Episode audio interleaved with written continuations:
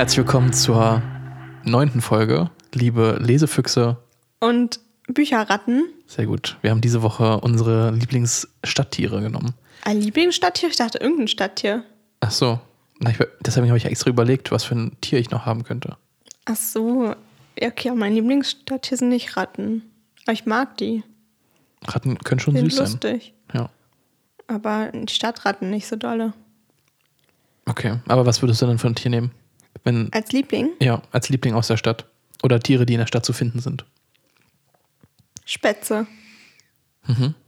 Warum? Die sind lustig. Niedlich. Ich finde, die könnten echt ganz schön aggressiv auch sein. Wenn die trainiert wurden, dass sie Essen kriegen würden von Menschen. Ähm, genau, aber herzlich willkommen zur Folge Nummer 9. Zu der Folge, und zwar dem ersten Teil von Wir Kinder vom Bahnhof Zoo. Geschrieben äh, unter dem Decknamen Christiane F. Es ist ja nur, also Christiane F. gibt es ja wirklich, aber es wurde von zwei Sternautoren ähm, geschrieben, die Geschichte. Für eine Reportage, die eigentlich nur irgendwie ein Teil im Stern sein sollte, also in der Zeitschrift. Aber letztendlich haben sie sich zwei Monate lang mit Christiane F. fast täglich getroffen und die hat halt ihre Lebensgeschichte so rekapituliert. Und dann haben die beiden Autoren ein Buch daraus geschrieben, was sogar für 96 Wochen, glaube ich, auf, dem, auf der Spiegel-Bestseller-Liste war. Das ist richtig lang. Ja, also es ist eins. Hä, wir sind fast zwei Jahre. Ja, also es ist eine der meistverkauften Bücher in Deutschland ähm, und gerade ein sehr in- bewegendes ähm, Buch aus Westdeutschland, Hm. weil es ja Mitte der 80er dann rauskam. Ja, jetzt fängt es ja schon an. Genau, aber ich wollte eigentlich noch davor, eigentlich wollte ich nur die, das Intro zu der Folge so, so, ähm, okay. Mhm. noch ein bisschen ausschmücken. Und jetzt können wir unsere Kennenlernfrage noch ähm, fragen. Hast du richtig gut ausgeschmückt. Ja, man will, man will ja wissen, worum es heute geht. Ja, also ähm, heute ist die Kennenlernfrage ähm, typische Fragen aus Freundebüchern aus der ja, Grundschulzeit, ne? Ja, Ähm, ja, die wir jetzt beantworten. Und zwar, also ich habe hier zwei, ja. Eins von Lilifee. ja, okay. Da musst du eigentlich so ein, so ein Tier malen. Steht da, mein Lieblingstier habe ich hier gemalt. Was ist denn dein Lieblingstier? Das hatten wir schon mal. Nein, aber du musst es jetzt aus der Sicht, aus Leo, sechste Klasse. Waren, Gott. waren es auch Delfine? Nicht sechste Klasse, aber Grundschule meine ich. Ähm, in der sechsten Klasse. Ich glaube, ich würde wahrscheinlich Löwen oder sowas nehmen. Weil ich halt selber eher Leo und Löwe bin. Mhm. Oh. Ja, ich hätte auf jeden Fall ein Pferd gemalt. Hm, okay. Das spiele ich am liebsten. In der sechsten Klasse. Ich glaube, da Oder ich. überhaupt Grundschule. Ich weiß Ja, okay, nicht, wieso ich sechste gesagt habe. Ja, okay, Grundschule. Ich glaube, da war Mhm. viel auch so Sammelkartenspiele, also Pokémon vielleicht. Okay. Das spiele ich gerne. Pokémon oder Yu-Gi-Oh! oder so. Wir haben Pferde gespielt. Also wir Ihr wart haben so Pferde? getan, ja, Ah, als geil. wären wir Pferde und sind so über den Hof gerannt, haben gewiehert und so. Ah, Kinder sind schon cool. Oder irgendwie, also es ist interessant, was Kinder so zum Spaß machen. Oder? Finde ich auch. So. Meine allerliebsten Farben sind. Blau. Ja, okay, meine damals keine Ahnung. Ich weiß es nicht mehr. Bei mir war es immer blau. Grün ganz lange. Hm. Warum grün? Positiv? Weiß nicht. Ja, positiv. Ich habe auch in, meine, in meinem Kinderzimmer war auch die eine Wand knallgrün. Mein Sofa war damals knallorange. Das war ein Blickfang. Ja, gut. Also mein Schlafsofa. Das war so ein Ikea-Schlafsofa, wo man immer in die Mitte so gerutscht ist. Das war Toll. nicht so geil eigentlich. ja, naja. Ähm, hätte ich eine Freundin gehabt, wahrscheinlich wäre es wahrscheinlich cool gewesen, weil man dann so in eine, in eine Kuhle rutscht, aber alleine war es immer nicht so geil. Ja, okay, aber als ich so jung war, ich hatte gar kein Sofa. Ich hatte nur ein Bett. ja, aber ich hatte ja, also es war ja ein Schlafsofa, also es war ja mein, so, mein ah, Bett. ach so, mein so, Bett und Sofa. Okay. Ich habe ja nicht zum Spaß nur auf dem Sofa so geschlafen. Hey, manche hatten irgendwie noch ein Sofa zum Chillen. Das ja, ich nee, schon mein, krass. mein Zimmer war zu klein, Ja. dass ich so viel Platz gehabt hätte. Ja. Ich hatte ja auch das Terrarium von meinen Schlangen noch im Zimmer. Okay. Ich hatte ein Hochbett und darunter eine Höhle. Ich damals auch, aber da, unter meinem Hochbett waren halt die Schlangen. Und da Ah, habe ich mal okay. dann manchmal so Albträume gehabt, dass ich, also dass die Schlangen ausbrechen und dann hoch, hochkommen in mein Bett. Also nach deine Haustiere, hattest du trotzdem Schiss vor denen? Schon ein bisschen, ja. Die haben mich ja auch manchmal gebissen, weil ich äh, denen eigentlich nur helfen wollte. Okay, krass. Die haben die halt die Maus manchmal nicht gefunden und dann wollte ich den, habe ich halt so reingegriffen, um den zu, also so quasi den so in die Richtung zu Mhm. ähm, lenken. Und dann haben sie gedacht, dass ich halt den, das Essen wegnehmen will und dann haben sie mich gebissen. Und dann war ich so, warum? Ich will die doch Hat es wehgetan? Nee, es, es gibt ja verschiedene Bisse. Die also waren ja nicht so groß, oder? na, die waren so anderthalb Meter. Hm. Aber ähm, die beißen eigentlich nicht zu, weil sie halt sehen, dass du viel zu groß bist. und beißen eher nur so, naja, nur mal kurz Ja, okay. zu und beißen sich halt nicht fest. Eher so Verteidigung. ja, genau. Ja. Hm, ja, ja, als ähm, ich im Tierheim mein FWJ gemacht habe, da haben wir die Schlangen auch mit Mäusen gefüttert und ähm, da hatten wir die extra an so einem, an so einer langen Pinzette. Genau, und das haben wir dann auch irgendwann gemacht. Ah ja, okay. Ja. Na Ähm, aber waren die tot oder habt ihr lebendige verfüttert? Tot. Ah, okay. Hast du lebendige verfüttert? Wir haben eine Zeit lang auch lebendige verfüttert. Okay. Aber die Schlange wurde dann irgendwann von der Maus mal gebissen und hat dann Angst vor Mäusen.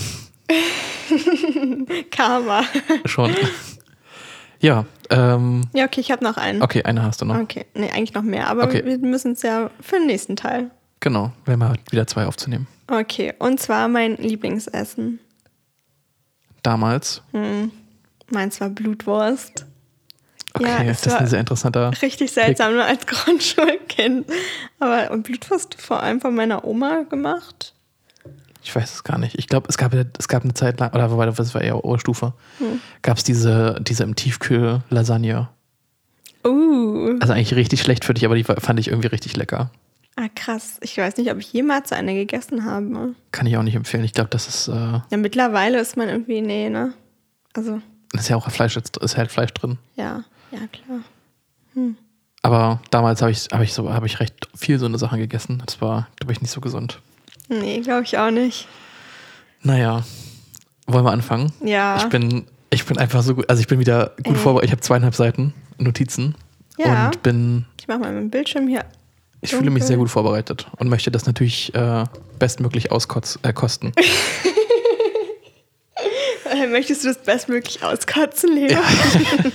Ich habe letztens noch, äh, fällt mir dazu gerade ein, äh, ein Kumpel war hier und hat gesehen, wie ich halt die Podcasts schneide. Mhm. Und er, wie du schneidest die Podcasts? Und ich, ja, was denkst du? Also, natürlich, also, wir reden ja manchmal doch irgendwie ein bisschen Unsinn, wo ich dann denke, okay, das kann man auch einfach Okay. für Klarheit so rausschneiden. Oder manchmal haben wir einfach so Zeiten, wo nichts gesagt und dann denke ich mir, die fünf Manchmal Sekunden kann man sich ich zu sparen. lang nach. Egal. Ja. Und er hat gesagt, hä, mach dir doch nicht die Arbeit und lad es einfach so hoch. Und ich, das kann ich nicht. Ich kann es nicht einfach so hochladen. Nee. Und, ähm, Aber, er- viel schneidest du nicht raus, oder? doch schon. Echt? Ja, ich habe mich auch richtig schlecht gefühlt, weil letzte Woche oder vor zwei Wochen hatten wir ja 1984 und du hattest mir die Bilder, die Cover gezeigt und sowas Ja. und ich habe das rausgeschnitten, Stimmt. Das ist nicht so schlimm. weil ich dachte, man sieht es, also Ja. wir können es glaube ich nicht so einfach posten und dann fand ich es irgendwie ein bisschen blöd, wenn wir Ja. halt darüber so reden und ich es auch nicht richtig erklärt habe, Ja, okay. ähm, was zu sehen ist auf den Bildern. ja, ist ja auch nicht so schlimm. Und dafür haben wir halt auch dann irgendwie fünf oder zehn Minuten gespart. ja, ähm, genau, aber es geht jetzt um Wir Kinder vom Bahnhof Zoo von Christiane F. Und das war ein Buch, was mir ja schon von bestimmten Freundinnen, Freundinnen äh, empfohlen wurde. Ich aber nie gelesen habe, also auch nicht in der Schule oder sowas. Und es hat mir schon, ich habe jetzt, ähm, na, die Hälfte, vielleicht ein bisschen mehr als die Hälfte gelesen. Und es hat schon irgendwie eine ganz oder noch eine andere Sicht so auf die Dinge mir gegeben. Also es ist schon ein super interessantes Buch, weil es ein- einfach auch immer noch die, die Situation heutzutage reflektiert in großen Teilen, wie mit Leuten, die abhängig sind, umgegangen wird, ähm, was sehr traurig ist. Also Ja. es wird halt nicht irgendwie gesagt, du bist heroinabhängig, wir wollen dir helfen, sondern oh, du hast Heroin dabei, jetzt kommst du mal in den Knast. Und ich denke mir, das ist nicht der Weg, das kann nicht der Weg sein. Ähm, genau, aber es geht also um Christiane Felcherino. Ähm, So ist ihr echter Name und sie lebt sogar noch. Das ist äh, Fun Fact: viele ihrer Freundinnen leben äh, leider nicht mehr, weil sie sich halt den goldenen Schuss, also eine Überdosis an Heroin, verabreicht haben selber. Schon tra tragisch. Ja, und es ist, ja, also sie hat auch selber gesagt, dass sie nicht damit rechnet, dass sie eigentlich super lange noch lebt so. Und ich denke mir, Gott, das ist schrecklich, wenn du schon das realisierst und trotzdem weiter. Also du kannst ja, also es ist ja oft nicht deine Entscheidung eigentlich, ob du dann weitermachst oder weil du ja einfach physisch und psychisch abhängig bist. Aber du dann im klaren Gedanken so denkst, ich kann das eigentlich gar nicht weitermachen. Und trotzdem sagt dein Körper, doch, machst du jetzt. Ja, ähm, sie wurde 1962 in Hamburg geboren. Wo? In Hamburg. Ah, okay. Mhm. Hamburg ist also Westberliner, äh, Westdeutscher, weil ich am Anfang ein bisschen verwirrt war, ob sie denn jetzt, ob das jetzt im Osten oder im Westen spielt, weil ich mir nicht ganz sicher war, wo jetzt die Grenze nochmal lang ging. Ach so. Mhm. Aber es spielt alles in, Westdeutschland, weil ich glaube, im Ostdeutschland wäre sowas nicht passiert, weil du, glaube ich, sehr schnell ähm, von der Straße geholt wirst. Oder du wurdest, also es gab ja nicht so viele Obdachlose, habe ich in meinem äh, Zeitungsbericht gelesen, weil einerseits ja die Obdachlosigkeit, dadurch, dass es halt viele Wohnungen gab, die einfach auch vergeben wurden durch Arbeit, also es, durft, es durften ja alle arbeiten. Und das war dann oft auch an eine Wohnung gekoppelt. Dadurch gab es halt weniger Arbeitslosigkeit und dass ähm, viele Arbeitslose, äh, Obdachlose auch von der Straße einfach in den Knast gesteckt wurden oder irgendwo in irgendwelche Arbeitslager. Wodurch du natürlich auch dann in der, im Stadtbild keine Obdachlosen hattest. So. Äh, genau. Aber sie sind nämlich dann 1968 nach West-Berlin gezogen. Mit ähm, ihrer Mutter, ihrem Vater und der Schwester. Und ähm, hatten sich also ein besseres Leben versprochen. Beziehungsweise der Vater hat angepriesen, dass sie ein besseres Leben dort also kriegen. Und sind sogar in eine Sechszimmerwohnung gezogen. Boah, richtig groß, ne? Ja, und die hatten gar nicht genug Möbel, um das alles auszufassen. Und das sollte halt als Büro und als, als äh, Zuhause halt dienen. Denn der Vater und die Mutter wollten sich selbstständig machen als Ehevermittler. Ah, okay. Genau. Das ist ja interessant. Ist auch ein sehr interessanter Beruf. Also, ja, weil eigentlich, wer macht sowas? du hast ja, also wenn du jemanden mit jemandem heiraten möchtest, dann kennst du die Person ja eigentlich schon. ist ja nicht, dass du da anrufst, sagst, jo, ich würde gerne heiraten. Haben sie mal ein paar Ideen so. Aber vielleicht war das, oder war das so das Konzept, dass sie so einen Katalog. Vielleicht, also vielleicht war es eher Machen. Dating und dann gleich, äh, gleich auch Hochzeit. Ich weiß es nicht. Ich habe das nicht ganz hinterfragt. Ich habe einfach gesagt, ja, wird schon stimmen. Okay. Genau. Warte mal kurz. Ich würde gerne wissen, wie Hamburg da war, dass die denken, Be- West-Berlin ist besser. Also weißt du? Hm. Voll spannend. Ich glaube, Hamburg ist ja auch voll die große Stadt. aber ich glaube, in, in, in Westberlin gab es irgendwie, gab es diesen Westberlin-Flair noch, dass da mehr, Ja. mehr, Mhm. mehr Neues passiert. Ja, vermutlich irgendwie. Genau. Und sind also in diese sechs Zimmer gezogen und haben aber schnell gemerkt, okay, das können sie sich weder leisten, also das können sie sich einfach nicht leisten, weil die Ehevermittlung halt nicht so läuft. und sind dann also in eine zweieinhalb Zimmerwohnung in Gropiusstadt gezogen. Und das ist ja Plattenbau oder halt einfach Hochhaussiedlung. Äh, ich glaube, 45.000 Leute wohnen da. Also das ist abartig viel. Das ist echt riesig. Und es waren so zwischen 13 und 15 Stockwerke immer die Häuser. Also schon echt hoch. Genau. Und es war also ein ganz anderer, ganz anderer Flair in diesem Viertel.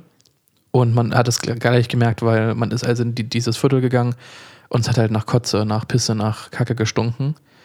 Und Christiane war es nicht ganz sicher, was sie jetzt eigentlich da machen, so. Genau. Und der Vater war auch jemand, der sehr stolz ist oder der, der, der sich in seinem Stolz gekränkt gefühlt hat. Denn die ähm, DDR hat damals seiner Familie hat halt eine, eine Firma enteignet, die halt sehr viel Geld ähm, verdient hat damals.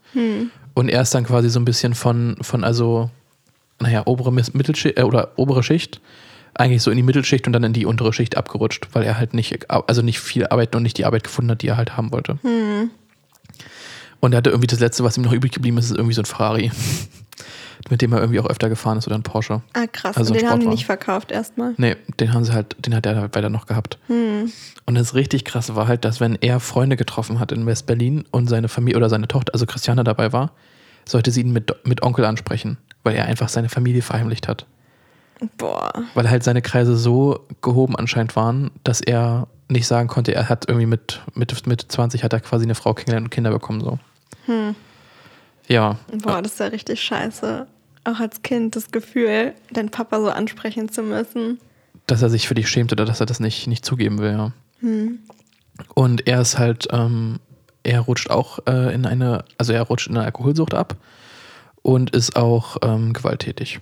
Und ich weiß nicht, ich glaube, ich muss so eine Triggerwarnung jetzt äh, noch ansagen, dass jetzt die nächste Zeit natürlich um Drogenkonsum gehen und ähm, auch um sexualisierte Gewalt. Also wenn ihr da sensibel, nee, nee, sensibel ist ja, glaube ich, das Fall. Also das, das hört sich jetzt herablassend an. Ja. Aber wenn ihr das nicht hören wollt, dann könnt ihr halt die Folge nicht hören, weil es um viel um natürlich Drogenkonsum geht. Genau. Ähm, aber er ist also auch gewalttätig und lässt halt auch oft seine Wut oder seinen Frust, den er, dass er halt nicht die Arbeit hat und nicht arbeiten geht, ähm, an den Kindern und an der Mutter halt aus. Genau. Was ich sehr interessant fand, war, dass Christiane in diesem Viertel sehr schnell merkt, so die lauteste Person oder irgendwie die gewalttätigste Person ist, sag ich mal, Chef und kriegt also Respekt ähm, von den anderen Kindern, was halt in diesem Umfeld halt herangezogen wird, auf Spielplätzen, auf irgendwelchen anderen Sachen. Und sie merkt, oder sie ist auch schnell rennt sie vor zum Beispiel Security-Leuten weg, weil sie halt irgendwie immer unerwünscht sind, die Kinder.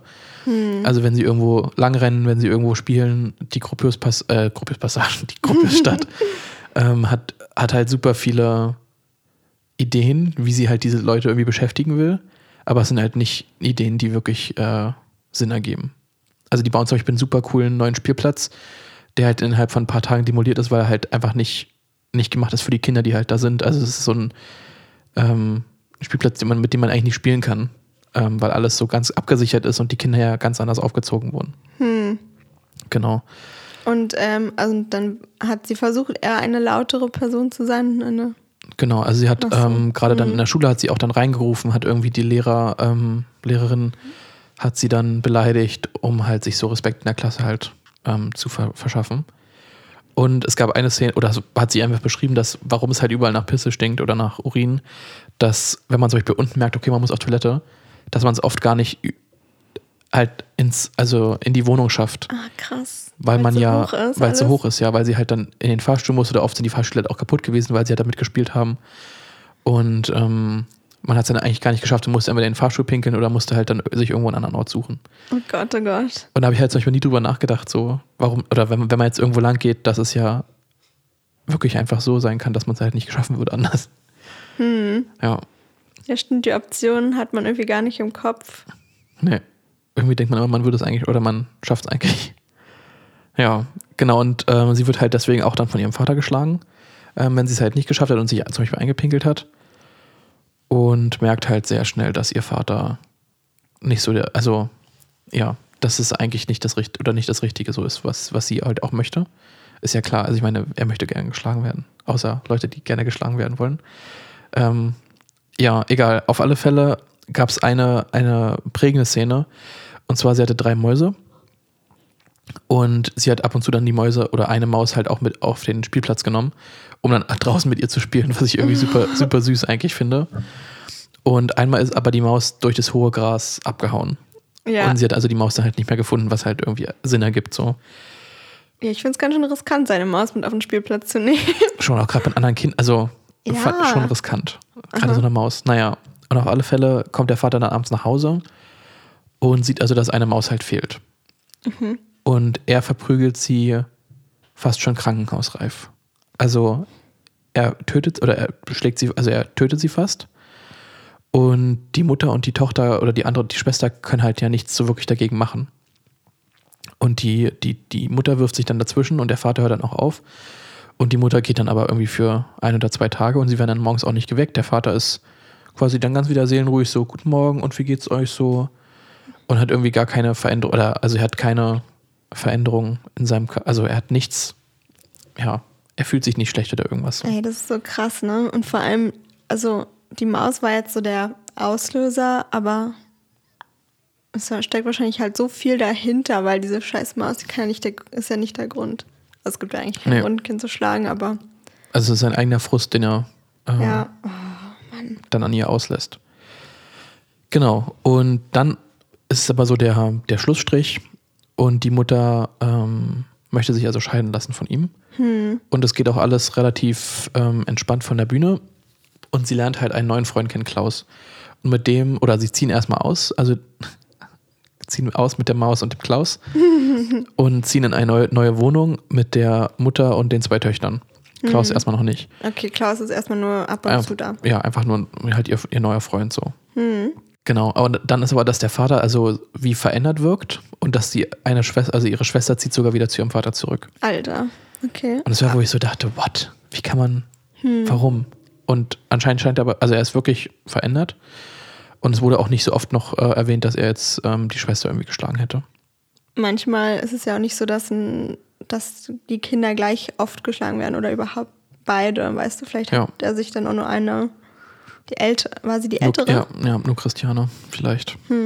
Naja, auf alle Fälle, wie wir aber schon, oder wie ich ja schon angesprochen hatte, hat sie halt dieses Survival of the Fittest, also wer irgendwie am lautesten, am, am äh, gemeinsten ist, der, der kommt quasi weiter in der, in der, in der Schule auch.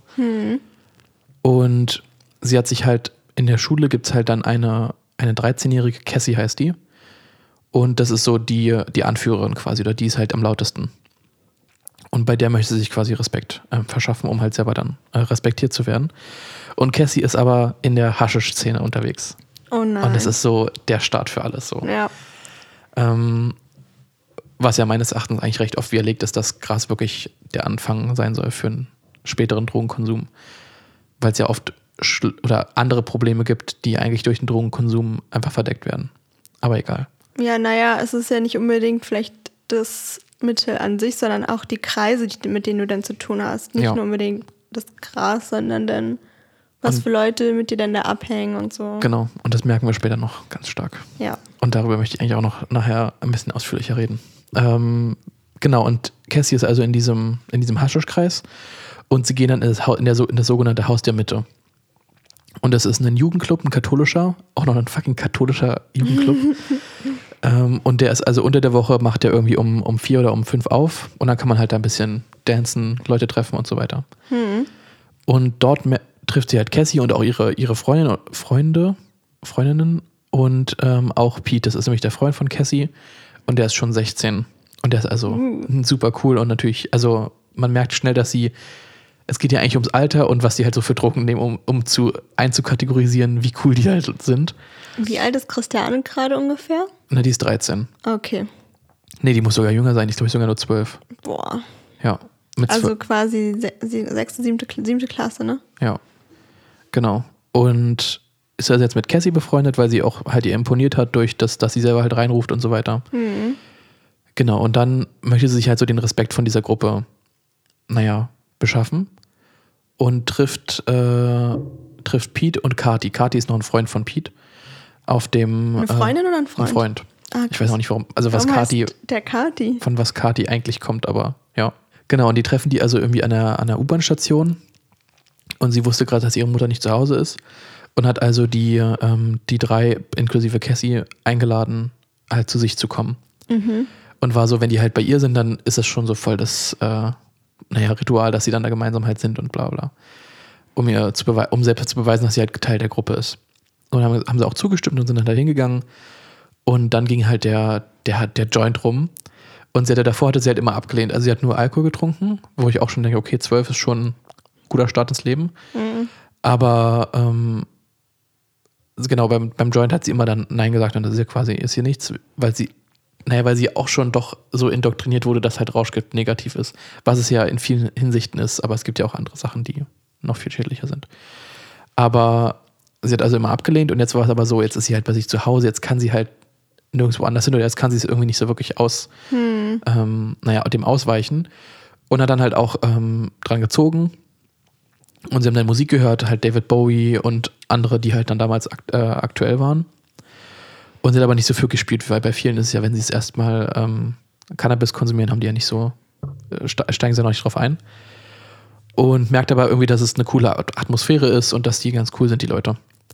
Genau, und Pete und Kati, äh, Pete und Cassie sind sogar kurz irgendwie in ihr Schlafzimmer gegangen und dann kamen die ein bisschen ins Haus wieder und sie war ein bisschen so, okay, was ist da jetzt da oh passiert? Gott. Und Kati macht sich auch so ein bisschen an, an Christiane ran. Obwohl, obwohl Kati halt irgendwie drei oder vier Jahre älter ist. Gerade bei zwölf. Also, ich finde, zwischen einer Zwölfjährigen und einem 16-Jährigen ist schon, Das ist schon komisch. das ist schon ja. echt komisch, ja. Oh Mann, ey. Je jünger man ist, desto komischer ist so ein Altersunterschied. Ja. Im Alter ist es dann egal, aber so, Gerade zwölf. ey, da ist man noch so richtig kindlich. Ja. Und naja, genau, aber sie fang, fängt halt schon langsam an, okay, zu merken, okay, Haschisch oder irgendwie Rauschgifte generell sind anscheinend ja nicht so, nicht so schlimm. Und dann trifft sie irgendwann später Pete auf, auch wieder am U-Bahnhof. Ah nee, und es ging, gab eine, eine, ein Gespräch im Haus in der Mitte, äh, Ha- Haus zur Mitte? Haus Ich der dachte, Mitte? Haus der Mitte. Haus der Mitte, ja genau. Haus der Mitte, wo es also um sogenannte Trips ging, also um LSD. Und das scheint also jetzt langsam so die Droge zu sein, wo jetzt alle anfangen, das zu nehmen. Genau, es ging also um, um Trips und dass Pete von ihr hören wollte, ob sie denn schon mal einen Trip geschmissen hat oder nicht. Und dann sagt, ja, na klar, habe ich schon mal einen Trip geschmissen, obwohl sie natürlich keinen Trip geschmissen hatte. Und hat so aus verschiedenen Geschichten, die sie von anderen Leuten gehört so ihren eigenen Trip so zusammengesetzt. Lustig. Und er hat ihr dann angeboten, dass sie am Samstag ja mal vorbeikommen könnte. Der hätte nämlich ein paar gute und würde ihr quasi einen abgeben. So. Und beim, beim Trippen ist ja ganz wichtig Set und Setting. Also mit wem du zum Beispiel trippst oder also gerade bei LSD, weil es ja eine psychoaktive Substanz ist, dass du dir da einen Kopf machst, ob du über irgendwas nachdenken möchtest während des Trips oder ob du einfach nur sein möchtest. Und ich fand das halt so ein Riesenunterschied, wie heutzutage, oder zumindest in Freund, meinem Freundeskreis, über, über solche Drogen geredet wird, als jetzt damals vor 30 Jahren ähm, in so einem Freundeskreis oder in, in dem Kreis. Weil da geht es halt wirklich ganz stark um Verdrängung von Problemen und um Verdrängung vom, von, von der Realität, dass man halt nicht darüber nachdenkt, wie scheiße das Leben eigentlich so ist. Hm. Weil denen wirklich nichts, also das ist halt, jetzt fühle ich mich richtig scheiße, dass ich aus meiner privilegierten Position wieder so darüber rede, wie es denen gehen würde. Aber es kommt mir so vor, dass die auch niemanden haben, mit dem sie darüber reden können. Also zum Beispiel, man merkt bei der Mutter ganz stark, die hat, ähm, hat halt ihren Job und ist dann halt nur abends da oder nur ganz früh morgens, bevor sie dann auch wieder zur Arbeit fährt. Und hat auch oft gar nicht die Zeit, eigentlich Christiane zuzuhören oder zu fragen, wie es ihr denn geht und auch dann zu reagieren oder irgendwas zu verändern. Und Christiane rutscht ja auch dann auch in diese Gruppe rein, wo halt wirklich nur über Drogen geredet wird. Also sagt an einer Stelle sagt sie auch, dass sie, dass sie nicht über ihre Probleme reden von zu Hause. Also alle haben Probleme zu Hause oder in ihrem, ihrem quasi Privatleben, aber keiner redet darüber. Das ist halt so krass, ne? Es ist so ein komischer Freundeskreis, dass man gar nicht so füreinander da ist, sondern jeder ist einfach da für sich alleine. Und, zusammen wird konsumiert. Genau, aber zusammen wird konsumiert. Das sind Ja. halt diese, so, das sind halt so Drogenfreundschaften. Dass man eigentlich, wenn alle nüchtern wären, wären die, glaube ich, nicht befreundet. Oder also, das hat sie auch irgendwann später noch bei, über, als sie dann äh, auf Heroin ist, hat sie da halt auch drüber geredet, dass es halt alles Age, also Age ist ja Heroin, ähm, dass es alles so eine Heroinfreundschaften sind, die aber halt eigentlich nicht, nicht existieren würden, wenn sie nicht alle auf Heroin wären, so. Ja, und sie macht dann also ihren ersten Trip mit, ähm, naja, zwölf. Oh Mann, ey. Und sie ähm, fahren auch sogar U-Bahn und das fand ich so krass, weil wenn man sich überlegt, äh, dass LSD halt so eine krasse Substanz ist und viele Leute haben halt super Panik, wenn die andere Leute treffen, die nicht, die sie nicht kennen. Und einfach für den ersten Trip halt durch, durch nachts Berlin zu laufen und äh, andere Leute, die dir entgegenkommen, das wäre, das würde sofort Horrortrip aus, glaube ich, auslösen bei mir, wenn ich mir das überlege. Naja, aber sie, sie steht es durch und, äh, oder ja, sie findet es sogar ganz cool und merkt halt, dass ähm, sie, naja, dass es so ihre Welt ist oder dass sie das eigentlich ganz gut findet, wie, wie ihr Lebens, ihr Lifestyle ist. Genau, und dann kommt nämlich äh, die Transition oder die, der Übergang von einem Club zum nächsten und zwar nämlich vom Haus der Mitte zum Sound. Einer der, der Europas äh, coolsten Diskotheken, wie es irgendwie in, einer Werbung beschrieben wurde. Und das Sound ist sogar erst ab 16. Uh, vor allem vom katholischen Jugendclub zum Sound. Ja, und im Sound ist halt die Szene nochmal eine ganz andere. Also die, was für Leute da so sind, weil es halt auch ab 16 ist. Aber sie kaschiert, dass sie ja nicht 16 ist, weil sie ja, glaube ich, also jetzt ist sie vielleicht erst schon 13. Ähm, und kaschiert das halt, dass sie äh, mehr Make-up trägt, dass sie halt höhere Schuhe trägt. Und generell ist es ja oft so, dass Frauen oft ja nicht kontrolliert werden am Eingang. Ja. Weil halt das riskiert wird, dass halt mehr Frauen im Club sind, aber dafür ähm, die Strafe irgendwie so zu nehmen. Krass, also haben wir auch nicht, auch gar nicht kontrolliert. Sie. Na, also sie ist immer reingekommen. Es gab nie okay. wirklich Probleme. Ja, und da merkt sie aber, dass es ja, und da kommt sie auch langsam so in Kontakt zu der, zu der Heroinszene. Und ähm, dass Leute halt auch Heroin nehmen. Und auch ihr Freundeskreis hat langsam so einen Wandel. Sie ist nicht mehr so viel mit, mit Cassie und Pete irgendwie am Start, sondern hat einen neuen Freundeskreis und der besteht halt auch zum Beispiel aus Axel und Detlef. Hattest du eigentlich das Buch gelesen? Mhm. Okay, Aber es ist schon sehr lang her. okay, Ich glaube 2014. okay. Deswegen, also ich kann mich noch dunkel an ein paar Sachen erinnern, an die Mäusesache, glaube ich. Mhm. Ähm, aber sonst nicht so viel. Okay, hätte mich interessiert, ob du noch irgendwie, ob du noch weißt, wer wer ist und so weiter. Nee. Okay. Also die Namen kommen mir schon bekannt vor, aber ich weiß nicht genau. Okay, genau. Also ähm, Axel ist ihr erster Freund, den sie äh, halt im Sound kennenlernt. Und der ist noch recht entspannt, oder der ist halt ganz normal, also ein ganz normaler Kifferboy so und auch der halt ab und zu mal LSD nimmt. Und die nehmen ja auch noch andere Drogen. Valium zum Beispiel, Mandaroxin oder so. Also es sind halt so Berühr Okay. Berührungsmittel generell. Schlafmittel, Beruhigungsmittel. Genau. Und sie findet ihn auch super lieb und er ist halt ein ganz anderer Typ als eigentlich ihr Vater. Also Axel nimmt sich Zeit für sie. Sie sitzen einfach nur miteinander, reden miteinander und so weiter. Er ist ein bisschen älter als sie, oder? Ja, genau. Und sie merkt aber, dass er ja schon ein Typ, oder naja, er ist halt 16 und in der Szene ist es halt der, oder da war es halt ja trotzdem so, dass sie halt dann auch, also auf dieses Körperliche halt wollen. Und sie ist halt 13 und hat halt ihm von vornherein gesagt, sie möchte das halt nicht. Und irgendwann kommt er halt, kommt sie halt äh, ins Sound und Axel ist irgendwie nicht da und sieht dann im Kino, weil im Sound gab es halt auch ein Kino, ähm, dass er halt da gerade mit, mit einem anderen Mädel rumgemacht. Oh Mann. Ja, und es stellte sich aber raus, dass also sie eine Fixerbraut ist, also eine Heroin oder eine, eine Konsumentin, eine Heroinkonsumentin. Mhm. So, und er ist nämlich dann auch auf Age und es ist halt eine ganz andere Welt dann. Also sie findet es einerseits natürlich super schade, dass er halt jetzt ähm, eher fremdgegangen ist, weil sie ja schon zusammen waren. Aber sie findet es halt super faszinierend, dass er halt wohl auf Fixerbräute steht und so weiter. Und ist halt schon, man merkt, dass sie auch darüber nachdenkt, auch wenn sie stark sieht, wie kaputt die Leute sind, die halt Heroin nehmen. Hm. Ja. Aber krass, dass es dann trotzdem so eine Faszination hat, ne? Es ist halt echt, also, ja. Sie ist halt immer jemand, der so nach höre oder nach, wer ist der nächste coole Typ oder was ist so.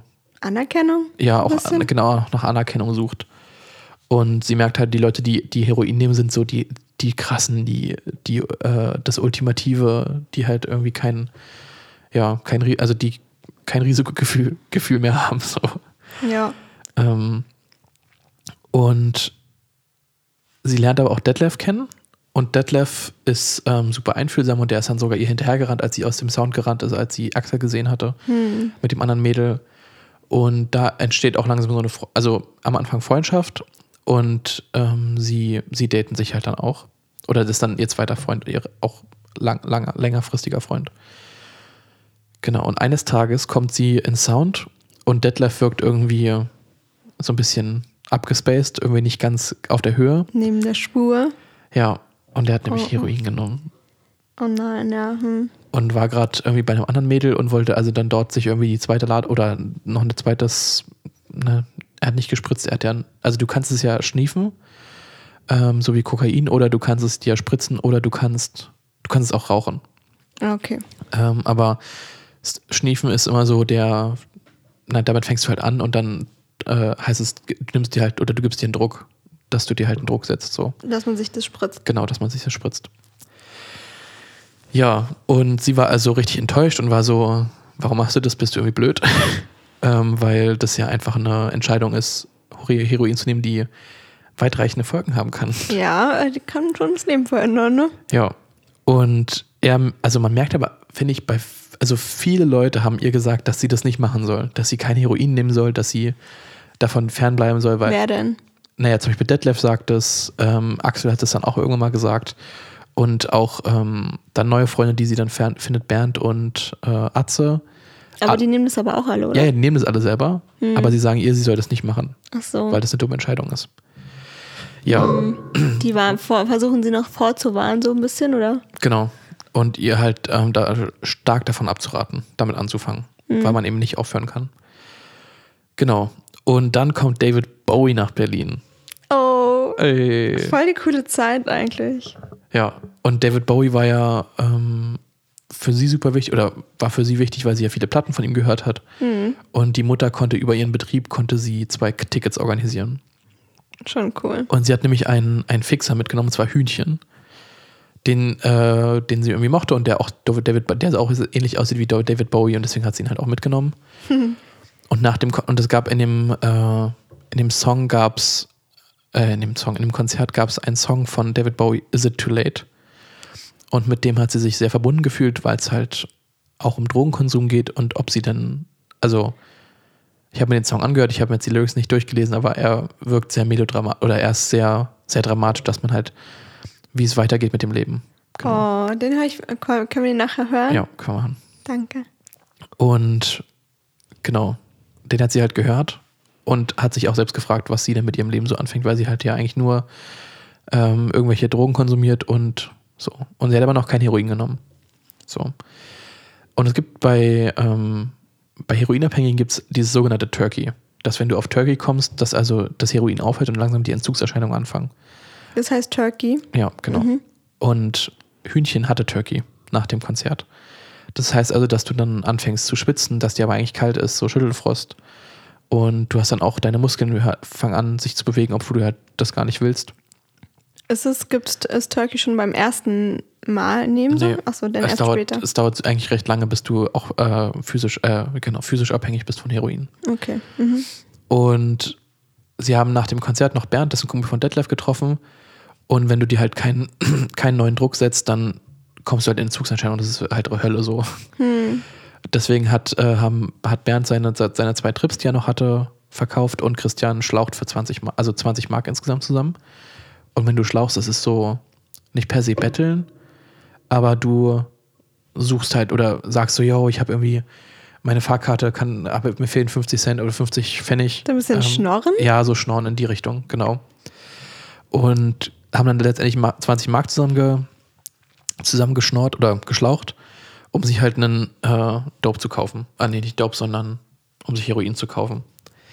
So. Und sie möchte es jetzt auch probieren. Voll schlimm. Voll schlimm, ja. dass so ein, dass man so gar keine Chance hat, alleine zu sagen, also fast nicht die Chance hat, allein zu sagen, jetzt höre ich auf, wenn die Entzugserscheinungen so schlimm sind.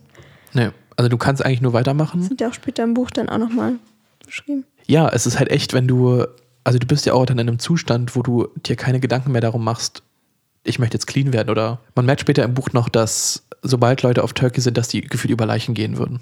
Also weil sie mhm. wirklich dann die müssen, ja, die müssen den nächsten Schuss kriegen, den nächsten Druck kriegen und sonst ist, äh, ist halt aus und vorbei so ein bisschen. Wobei es sogar recht wenige ähm, Leute oder das Risiko, von einem kalten Entzug von Heroin zu sterben, relativ gering sind.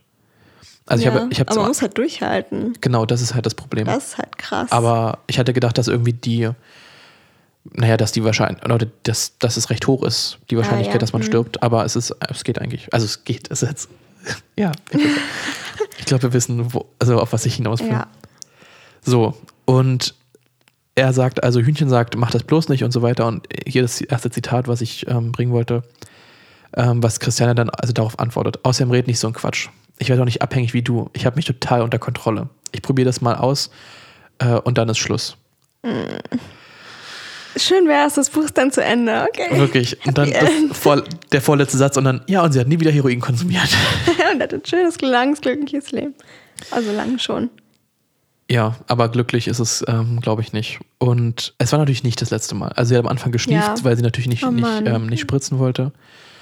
Und hat erstmal geschnieft und es war für sie so ein Gefühl der Glückseligkeit. Und es ja. haben halt auch viele beschrieben, dass es, wenn du ja Heroin nimmst, es ist einfach so dieses, du bist abgestumpft, aber irgendwie glücklich. Also dass du, dass du halt keine Gedanken um, dir um irgendwas so machst, dass du einfach bist und einfach so. Voll gefährlich, so eine Beschreibungen, weil das, weil das klingt so gut. Das klingt so eine. Zeit lang, ne? Und es ist halt so gefährlich, wenn dir das ja. jemand so erzählt.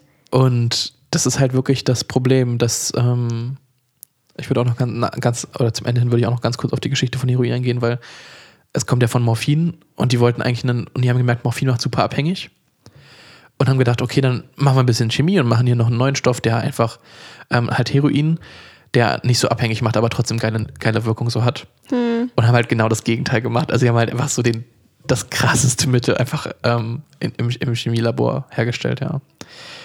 Naja, also sie hat dann also geschnieft und und fand's gut. Und fand's gut. Ja. Und dann trifft sie Detlef im Sound und er sagt nur, dass sie richtig Scheiße gebaut hat. Also, dass sie jetzt, weil sie Heroin genommen hat, dass sie also. Dass es jetzt abwärts geht. Dass es jetzt quasi nur abwärts geht, so.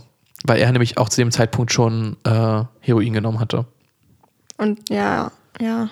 Also, dass man dann irgendwie im Teufelskreis gelandet ist, war? Ja, du kommst halt dann nicht mehr. Also Scheiße. Also, die körperliche Abhängigkeit baut sich ja recht langsam auf.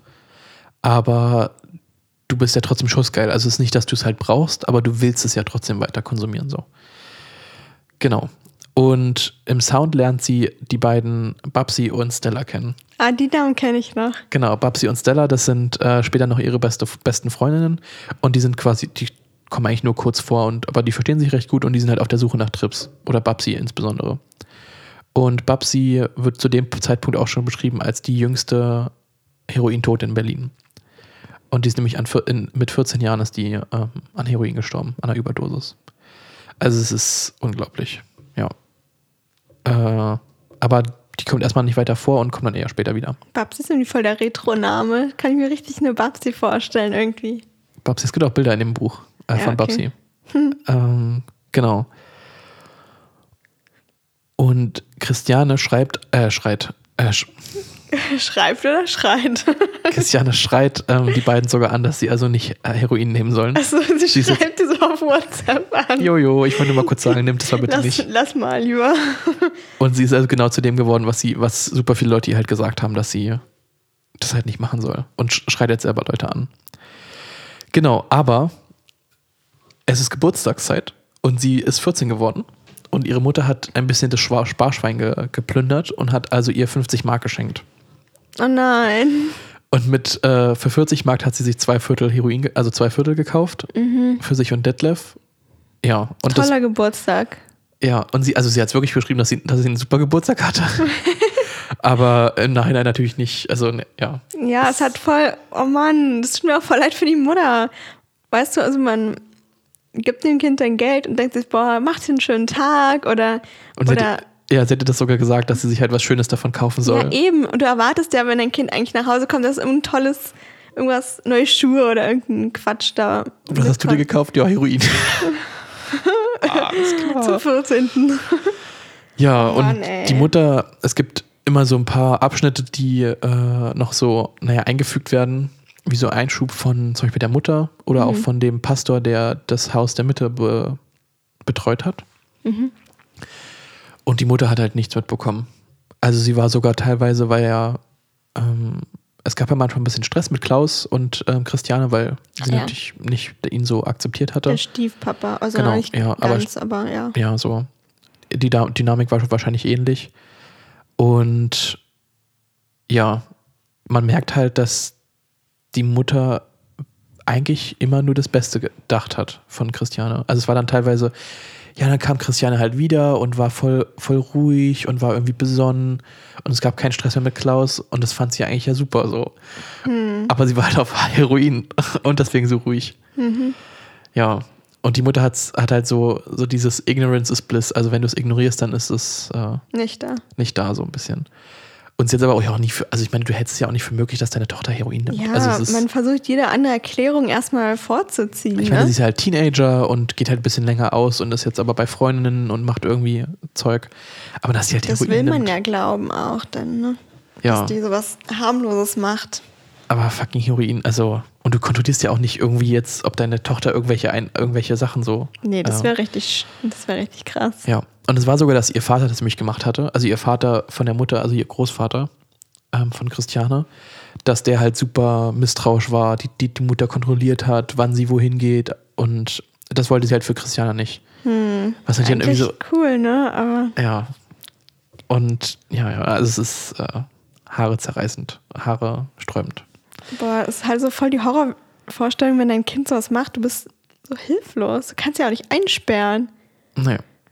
Ja, auf, und dann kommen auch die Ferien. Und Christiane fährt zu ihrer Großmutter und hat also nochmal eine ganz andere Sicht auf Berlin und wie Berlin ist, was sie dort macht, mit wem, also mit wem nicht, aber Das äh, hätte eigentlich ein Wendepunkt sein können, war? Ha, ha, würde man auch denken. Und sie hat sogar ähm, gesagt, dass sie eigentlich aufhören möchte, Heroin zu nehmen, weil sie halt merkt, wie kaputt sie das halt macht. Und sie wollte auch Detlef eigentlich Briefe schreiben, aber sie hat halt, sie hat halt keinen Brief geschrieben, weil sie das erste Mal wieder das Gefühl hatte, Kind zu sein. Oh Mann. Und man merkt, wie gut es ihr eigentlich ohne Heroin geht. Und zu dem Zeitpunkt war sie auch noch nicht physisch abhängig davon. Weshalb auch der Entzug, also sie hat halt kein Turkey, kein, war nicht abhängig, also war nicht, ja, nicht physisch abhängig. Ja, und kommt dann aber nach Berlin zurück und trifft Detlef am Bahnhof Zoo. Und Bahnhof Zoo ist halt der Kinderstrich, wo also sie merkt, okay, er geht halt anschaffen, um sich das Heroin leisten zu können weiterhin. Und er bietet ihr natürlich, also er bietet ihr es eigentlich nicht an, weil, sie, weil er nicht möchte, dass sie Heroin nimmt. Und es gibt aber ein so ein Zitat, wo sie sagt, ich hätte schließlich zweieinhalb Monate bewiesen, dass ich nicht abhängig von Age bin. Und man denkt sich, grundsätzlich hast du recht, aber eigentlich nein. Ja. Und er sagte, also Detlef sagt zu ihr, Kleines, ich höre auch auf. Was du bringst, das schaffe ich mit links. Und dann ersetzte sich sein Druck und ich schniefte. Wir waren wahnsinnig happy und redeten darüber, wie wir ohne Age zusammen glücklich sein würden. Mano, das Und es ist so irgendwie herzzerreißend. traurig. Es ist wirklich herzzerreißend. Das, Das wünscht man sich so sehr für die Leute. ja. Und es ist so traurig, dass man merkt, wie kaputt sie sind und wie auch, naja, wie schlecht es denen eigentlich geht. Und dass sie das nicht möchten. Dass sie eigentlich, naja, halt süchtig nach der Substanz sind und sie das eigentlich nicht mehr kontrollieren können. Ja. Aber es wird denen nicht geholfen. Also es wird nicht, also es ist halt keiner für, also es, auch in der Gesellschaft heutzutage finde ich ja noch so, dass sie eigentlich rechts liegen gelassen werden. So wenn du halt irgendwo einen, Junkie siehst, dann denkst du, oh Gott. Ja. Und dass das ganze System nicht darauf ausgelegt ist, dass denen geholfen wird, sondern dass sie halt ins Gefängnis kommen, weil sie halt äh, unter dem Betäubungsmittelgesetz halt äh, Drogen mitgeführt haben. Ja, und dann sind sie halt im Gefängnis. Und dann können sie da weiter Drogen nehmen. Ja. Naja, und so geht es irgendwie immer weiter. Und als ich das gelesen habe, ging es mir irgendwie, naja, schon, schon schlecht, weil ich dachte so, sie beide, beide sagen, sie wollen aufhören, aber sie können es halt nicht.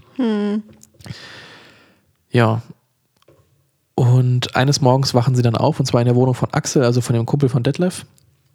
Und die Zigarettenschachtel hat also irgendwie ein anderes Rot oder das Rot sieht irgendwie komisch aus. Und da merkt sie also, dass sie jetzt auch körperlich abhängig ist von, von Heroin und dass sie also langsam auf Turkey kommt. Also, dass sie langsam so diese Entzugserscheinungen anfangen bei ihr. Ah, an die Szene kann ich mich auch noch erinnern. Ja, und da werden also dann beide langsam panisch. Und Detlef geht halt ähm, zum Bahnhof Zoo, um dort halt Geld aufzu also um halt Geld zu verdienen. Und Christiane fährt zum Sound, um da also ein bisschen zu schlauchen. Aber sie kriegt halt nicht wirklich viel Geld zusammen. Und vor dem Sound kommt dann ein Auto vorgefahren. Ein Auto vorgefahren, Oh. wo ein Mann drin sitzt und der winkt sie halt rüber so. Und er bietet ihr halt 100 Mark an. Und Das ist halt da- schon richtig viel, ne? Also ja, 100 Mark ist schon verdammt viel. Und davor hat sie ja nicht angeschafft, also sie hat ja nicht angeschafft, sondern Detlef hat ja nur für sie angeschafft, wo sie auch super, nicht per se happy drüber war, aber sie, sie war so, oh mein Gott, der Mann schafft für mich an und das ist irgendwie so, ja, so quasi, seltsames romantisch sein. ja, irgendwie schon, Ja. dass halt sie, dass er halt ihr das Her- Heroin ausgibt, so einerseits, ja, Ja, so wie dieses ähm, seltsame romantisch sein, wenn jemand sich für einen prügelt. schon, Genauso. Also, schon, Ist das jetzt so romantisch? Eigentlich ist das ganz falsch. ja, und ja, genau, und so war es dann irgendwie auch in dem Buch, wo ich dann dachte, ja, schon irgendwie, aber irgendwie auch nicht wirklich. Ja. Ja, und sie steigt dann also ins Auto ein und sagt ihm halt so die Regeln und der Typ merkt natürlich, dass sie komplett aufgeregt ist, dass sie das halt noch nie gemacht hat so. Aber sie versucht wenigstens Regeln klarzustellen, ne? Aber Ja. Und Ja, ähm, oh Mann. Mhm. letztendlich gibt sie ihm halt dann einen Handjob und kriegt dann auch die 100 Mark dafür. Ja, das war ihre erste sexuelle Erfahrung, oder? genau.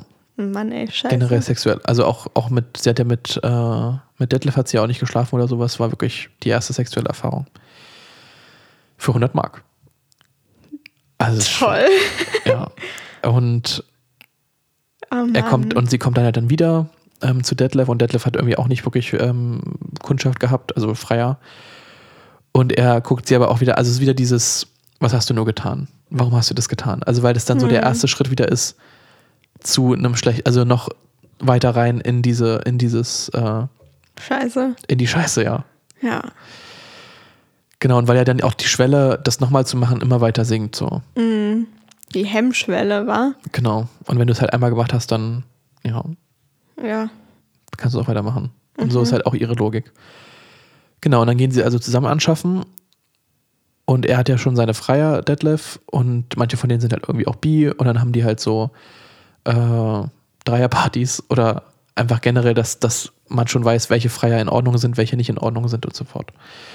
Und dann gibt es halt den Stottermax. Und der Stottermax ist Stammfreier ähm, von den beiden. Und es ist richtig krass, weil in dem Moment wurde mir auch bewusst, wie viele Leben die ja auch kaputt machen neben ihren eigenen. Also was für eine, was für Kreise das halt irgendwie so zieht. Weil Stottermax ist ein, naja, halt ein Typ, der stottert und demnach keinen richtigen, also auch stark stottert, weil er nämlich von seiner, von seinem Vater auch geschlagen wurde in der Kindheit. Und braucht jetzt also, um, um äh, einen Orgasmus zu erleben, muss er halt auch geschlagen werden. Und das ist eigentlich so das Einzige, was Oh sie mit ihm halt machen. Also es geht nicht wirklich so um sexuellen Kontakt, sondern einfach, dass sie ihn halt ähm, schlagen und so weiter. Mit der Peitsche dafür gibt er ihnen halt Geld aus. Und aber er arbeitet nur in einer Behindertenwerkstatt und kriegt halt recht wenig Einkommen. Und er gibt ihnen halt wirklich fast sein gesamtes Einkommen, damit er halt irgendeine Form von Zuneigung oder halt irgendwie Freunde in dem, also naja. Oh, das ist auch ein echt Hat- ein trauriges Schicksal, ne? Ja. Und das Krasse ist, er, so, er verliert dann sogar irgendwie seinen Job. Achso, er arbeitet in einer Behindertenwerkstatt als Behin Mensch Als- mit Behinderung. Ja, ja, als Mensch mit Ah, Behinderung okay. arbeitet er dort. Ah. Und kriegt halt so ja schon super wenig Oh, Geld. Ja. Und er verliert dann sogar seinen Job und kann sich halt nicht mehr leisten, quasi die halt zu bezahlen. Hm. Und fragt sie, naja, könnt ihr denn nicht mal so vorbeikommen? Und dann haben gesagt, nee, können wir nicht. Ja. Weil die halt das Geld brauchen. Also die brauchen genauso das Geld. Und so ist also einerseits Max dann äh, bankrott und komplett alleine und ohne alles. Und die anderen beiden halt ja auch. Und das war irgendwie krass. also, ja, die Was für Kreise das zieht, ne? Ja, wie, viel, wie viele Leute da reingezogen werden letztendlich. Also es sind halt nicht nur die Leute, die abhängig sind. Ja, der Stottermax. Und es ist erstaunlich, weil ich hier doch recht, recht zügig durchkomme. Ja, kannst du mir noch mal das Cover zeigen vom Buch? Äh, Wie findest du das? Das ist dieses klassische, was man so kennt. Schwarz mit gelber Schrift. ähm, na, es ist ja, glaube ich. Christiane wahrscheinlich. Ja. Also es ist ja, dass die, sie wurde ja festgenommen wegen Drogenbesitzes. Das weiß ich. Mehr weiß ich ja noch nicht, wie es- endet oder wie wie es weitergeht. Ja. Und ähm, ich denke mal, dass sie das ist. Und in der Mitte sind ja ganz viele Bilder von den Leuten, um die es geht. Mhm. Also von Detlef oder von, äh, von Babsi und so weiter. Super interessant. Es gab hier eine, eine Stelle, die ich auch mal kurz ganz vorlesen würde. Oh, jetzt ist mein Lesezeichen rausgefallen. ähm, Livia S. begann mit 15 zu drücken und starb mit 18 auf einer öffentlichen Toilette am Hansaplatz. In der Tasche der Toten wurde ein Brief an das Sozialamt mit der Bitte um einen The Therapieplatz gefunden. Ich bitte nochmals innig, da jeder überflüssige Tag sozusagen mein Leben kosten könnte. Ich bitte um Ihre Mithilfe, wieder einen gesunden, arbeitsfähigen Menschen aus mir zu machen. Ey. Es ist herzzerreißend. Scheiße. Ja, es ist wirklich herzzerreißend. Ja, und äh, eines Tages steht Babsi neben ihr auf dem Bahnhof Zoo.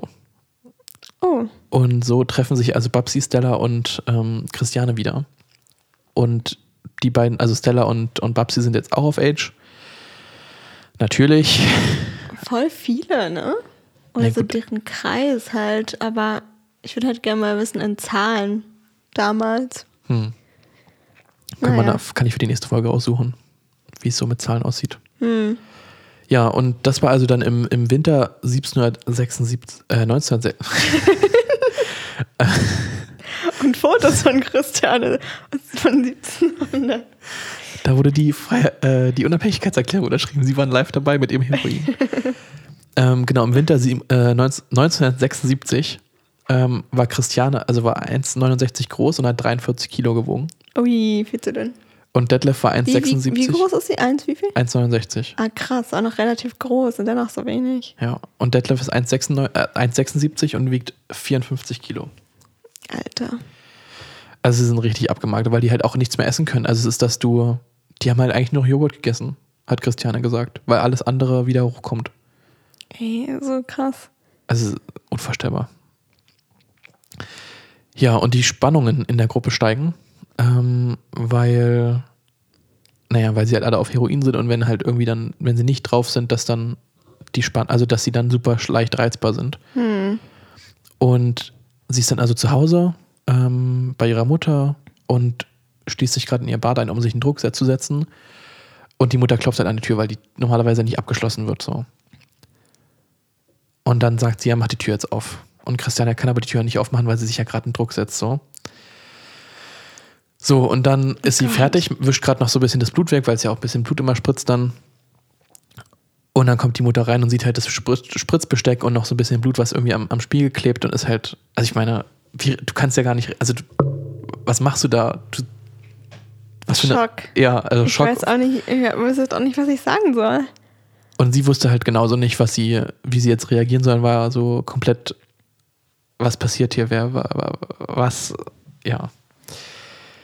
Und setzt sich dann aber zu Christiane halt aufs Bett, aufs Bett und Christiane ist halt, schämt sich natürlich super stark. Also ich meine, ja, ist ja, Ja. dass die Mutter halt so rausfindet, dass sie halt heroinabhängig ist. Ja, aber die Mutter ähm, verspricht ihr, dass sie, dass ihr geholfen, also dass Christiane geholfen wird und dass sie ähm, sich jetzt Urlaub nimmt, um also ihr halt beim Entzug zu helfen. So. Und das ist schon echt cool. Das ist schon echt, ja, sie versucht's, ne? Ja. Voll schön eigentlich. Und da hat ähm, Christian gesagt, ja, sie möchte ja auch, also sie möchten, äh, möchten ja auch alle entziehen. Also es ist ja, ähm, möchte möchten ja alle einen Entzug machen. Und dass sie das aber gemeinsam mit Detlef machen möchte. Weil er ja halt letztendlich auch einen Entzug machen möchte eigentlich. So. Und dieser Entzug dauert halt dann sieben Tage. Oder die haben sieben, also es wird halt sieben Tage besch, besch, äh, beschrieben. Und sie haben am ersten und zweiten Tag haben sie halt unglaublich starke Schmerzen. Also die haben halt diesen Schüttelfrost, ähm, haben spastische ähm, Bewegungen, dass sie ihr Bein nicht kontrollieren können, dass sie ihre Arme teilweise nicht kontrollieren können. Und trinken aber währenddessen trinken sie Wein und nehmen Valium, also so ein Schmerz, äh, naja, Beruhigungsmittel. Und damit geht es halbwegs in Ordnung so. Ja, und dann träumen sie halt auch von der Zukunft wieder zusammen. Äh, in einer Zukunft ohne, ohne Heroin. Und äh, nur mit ein bisschen Hassel Haschisch. Haben sie jetzt so beschrieben, wo ich auch so war, oh mein Gott. Das ist, Lustig. ja, aber es wird halt nicht besser. Also es ist, ich glaube, die würden ja trotzdem wieder dann, Ja. auch wenn sie nur Haschisch nehmen. Ja, allein auch so der Entzug auch mit Wein und Valium. Also klar, es gibt ja auch so Methoden, um Heroin unab- unabhängig zu werden äh, mit anderen Substanzen, aber Methadon. ja und ach Mann, ist auch nicht so eine super Lösung, aber Nee. Ja, und auf alle Fälle, aber sie haben es nach einer Woche geschafft, dass sie also nicht mehr physisch abhängig sind von Heroin. Und wollen also dann aus dem Haus wieder raus. Oder wollen einfach mal raus, frische Luft schnappen, weil sie halt nur zu Hause waren die ganze Zeit und die Mutter sich ja um die gekümmert hat. Aber sie haben gedacht, okay, müssen wir raus. So. Quarantäne Genau, Quarantäne. kennt man. So, und jetzt stehen sie also draußen und wissen ja gar nicht, wohin. Also sie haben ja keinen Freundeskreis, der nicht mit Heroin quasi durchsetzt ist. So. Und dann kam aber äh, Detlef auf die Idee, dass sie ja einfach zum Bahnhof Zoo fahren können, um wenigstens Bert und Axel Hallo zu sagen. Dass sie jetzt halt clean sind und dass sie quasi so Oh gesagt, getan und sie fahren wie automatisch fahren sie halt, ähm, also ich meine, sie sind ja jeden Tag diese, diese Strecke gefahren so und fahren wie automatisch zum Bahnhof Zoo und treffen Bernd und Axel dort und dann haben, wird ihnen angeboten, dass sie sich ja jetzt einen Druck setzen könnten und dann haben sie gesagt, ähm, warte mal, ich muss kurz die, die Stelle raussuchen, ich habe mir das fotografiert. Oh Oder ich hab- Mann, ey. Ich ahne Schlimmes. Mm. Einfach spazieren gehen. Spazieren gehen ist doch in Deutschland jetzt das neue Hobby. Man geht doch jetzt spazieren. Da hätte man auch da einfach um Block. Okay, also ähm, ich lese einfach mal die ganze Passage vor, weil es einfach äh, herzzerreißend wieder mal ist. Ähm, Detlef sah mich an, ich ihn. Wir sahen uns im selben Augenblick ins Gesicht und fingen an zu grinsen. Ich dachte noch, das wäre ja wahnsinnig. Am ersten Tag, Detlef sagte dann, weißt du, so ab und zu ein Drück könnten wir uns ja schon genehmigen. Es ist ja schon geil, auf Age zu sein, solange man nicht abhängig ist. Wir müssen nur wahnsinnig aufpassen, dass wir nicht wieder draufkommen.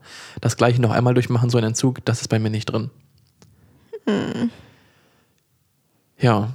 Und Mann, so ey. setzen sie sich also einen, einen Schuss. Ja, bei Heroin gibt es keine Ausnahmen.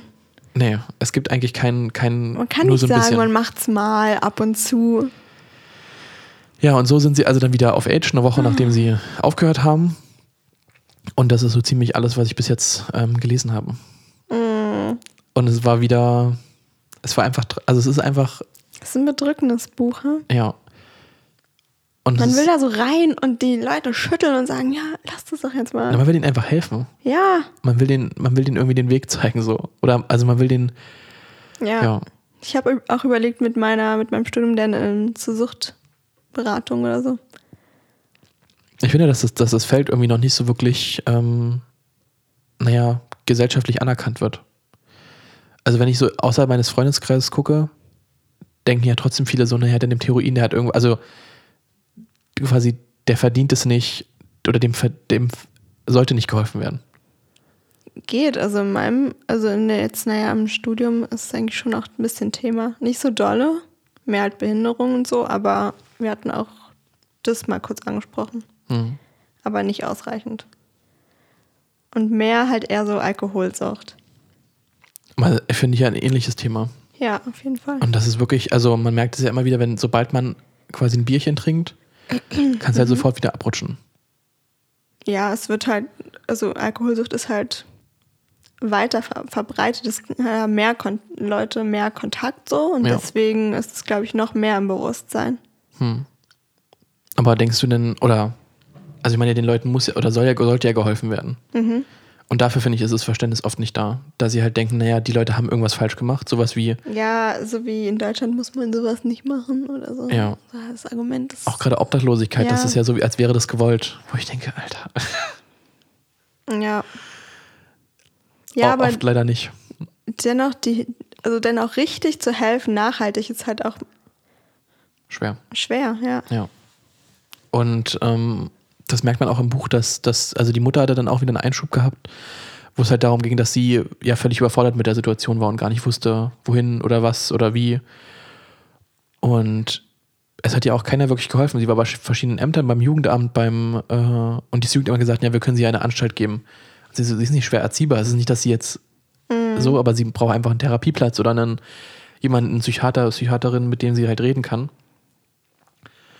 Und es gab halt einfach keine Plätze. Und es war wirklich, dass dann auch die, oder irgendwie so eine Verein Ärztevereinigung gesagt hat, naja, zu Hause einen Entzug machen ist möglich, aber sehr unwahrscheinlich, dass der wirklich was bringt. Ja, da haben wir auch recht. Ja, weil Aber halt es ist halt keine. richtig kacke, wenn es keine Plätze gibt. Ja. Und, Und, wer, wer, und dann, und dann, es gibt ja nur die Möglichkeit, dass, dass die, das Elternteil sich Urlaub nimmt. Ey, das ist doch auch eigentlich. und das kannst du ja auch nicht schlimm. immer machen. Nee. Oder du musst dann halt wirklich auf Teilzeit vielleicht gehen, dass du deine Tochter besser. Aber du kannst ja auch, du kannst ja nicht immer. Aber selbst wenn du sein. sechs Stunden weg bist, kann alles in die Ja. Hose gehen. Ja. Ja. Und Selbstdisziplin funktioniert bei Drogen ganz schlecht. Also es gibt wahrscheinlich Ausnahmen, aber richtig weniger. Also man merkt ja, dass sobald sie gefragt werden, jo, wie sieht's aus, sind sie dabei. Auch wenn sie, also, und dann sagen sie einfach, naja, wir machen es ja nur einmal. Aber es ist halt nicht nur einmal. Und es ist so schade oder es ist so traurig. die glauben das halt in dem Moment wirklich. ja, und sie machen Die- sich halt keinen Kopf darum, wie es in fünf Minuten aussieht, Ja. weil sie so schussgeil sind. Ja. Aber ja, das war soweit ähm, mein Teil. Ich habe es wieder mal kurz gehalten. Aber war gut. Danke. Ich merke schon mal wieder, dass mein Gedächtnis, ich weiß auch nicht, aber es ist auch schon länger her, aber ähm, ja, naja. Aber es freut mich jetzt ein bisschen was davon zu hören nochmal. Ja, also es ist auf alle Fälle ein super, super spannendes Buch. Also aus ihrer Perspektive oder halt aus der, ähm, ja doch eigentlich schon aus ihrer Perspektive zu hören und wie viel Selbstzweifel äh, sie halt auch hat, dass sie das, also dass es keine gute Entscheidung ist, ähm, Heroin zu nehmen und trotzdem machen sie es halt im Moment, weil sie eben nicht über die Zukunft nachdenken. Ja. Noch kurz zur Geschichte zu Heroin.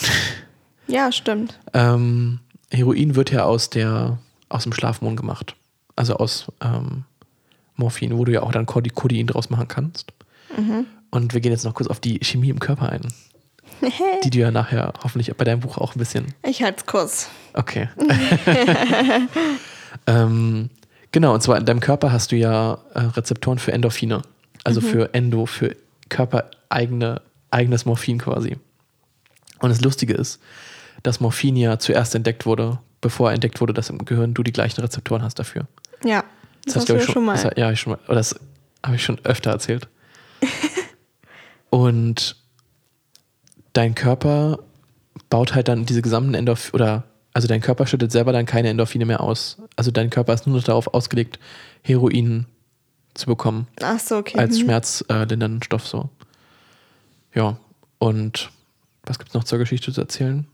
Das war in den 80, 1820er, äh, 70er Jahren Da wurde das, ähm, das erstmal synthetisiert. okay, Genau. 1870er. Ja, bin ich mir relativ sicher. Wieso? Was war nochmal der Grund? Ähm, na, die hatten ja Morphin entdeckt Aber, äh, aus ja. Schlafmohn und haben gedacht, okay, Morphin ist ziemlich äh, abhängig machend. Ach so, genau, und dann wollten die das andere. Dann wollten sie was machen, was nicht so abhängig Ja. macht. Hat nicht so geklappt. Danke, Leute. Leider, leider nicht, nee.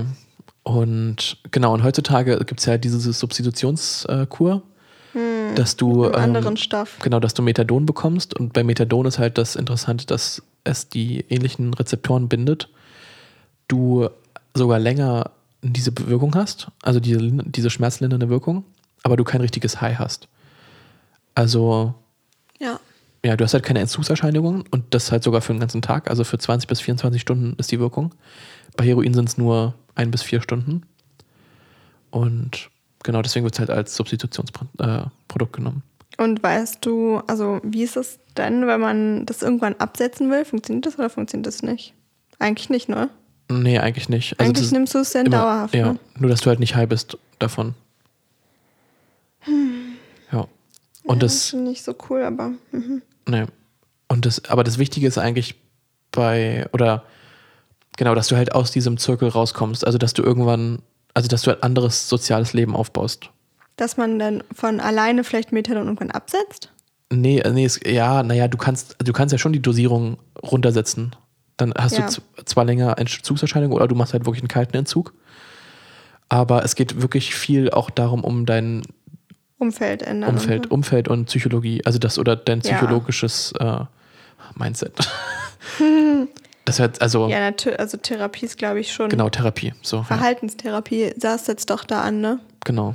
Ähm, Oder Psychoanalyse, dass du halt- aber dass du naja. halt deine Probleme, Ja. die du von sonst versuchst zu verdrängen, ähm, ja dann besprichst und Hm. halt keinen Grund mehr, also du hast ja angefangen vielleicht, um deine Probleme aus dem Weg zu gehen, aber jetzt hast du ja die Probleme durch das Heroin. Aber ja, Also könnte man da schon eher so auch psychoanalytisch rangehen. Dass man vielleicht. alles so analysiert. Aber ich glaube, ich weiß nicht, ob das so viel zu analysieren ist. Wenn du irgendwann, also wenn du Hero einen Heroinabhängigen hast. Also was willst Ja, du da was so, analysieren? na, so unbewusst. Ach so, ah ja, okay. Ja, dann Also ja. unbewusste Dinge. Ja, okay, das würde vielleicht gehen. Ja, aber naja, keine Ahnung. Wir sind keine Therapeutinnen. Nee. das ist vielleicht ein bisschen zu viel, viel verlangt für diesen Podcast. Aber ja, das war mein, mein äh, Wir Kinder vom Bahnhof Zoo, Teil 1. Teil 1, genau. Prognosen. Wir haben Ähm. übrigens gar nicht die Goodreads-Bewertung ge- angeguckt. Ne? Nee, haben wir nicht. Sollen Naja. wir das noch machen? Oder können wir es beim zweiten Teil machen? Ja, können wir beim zweiten machen. Okay. Ähm, Prognosen. Ja, sie werden ja auf alle Fälle wieder ähm, abhängig. Offensichtlich. Werden sie Das wahrscheinlich Buch auch ist ja noch eine Weile, ne? Ja, Also dann werden sie wahrscheinlich auf alle Fälle noch äh, anschaffen gehen wieder. Und ähm, ich weiß ja, dass sie denkst, festgenommen bleiben werden. Kontakt auch? Also die Beziehung zwischen Detlef und. Ich weiß, dass Detlef stirbt. Okay. Also das war jetzt, der Lacher war ziemlich zynisch, aber Detlef stirbt mit 17. Also ist es Ah, sogar okay, bald wahrscheinlich bald, soweit. Ja. Scheiße. Ja. Mhm. Und ich bin gespannt, wie es weitergeht. Und wie, also ja, Hm. Christiane F. war ja sogar dann schwanger. 1998 hat sie ein Kind bekommen. Hm. Aber es wurde vom Jugendamt weggenommen. Und sie hat sich nicht darum gemü- gemüht, dass es wieder, dass sie wieder das Sorgerecht bekommt. Ja. Und heutzutage ist auf Methadon äh, Substitutionspräparat. Falls du es wissen wolltest.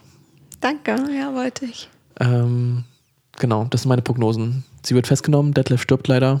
Oder Detlef stirbt.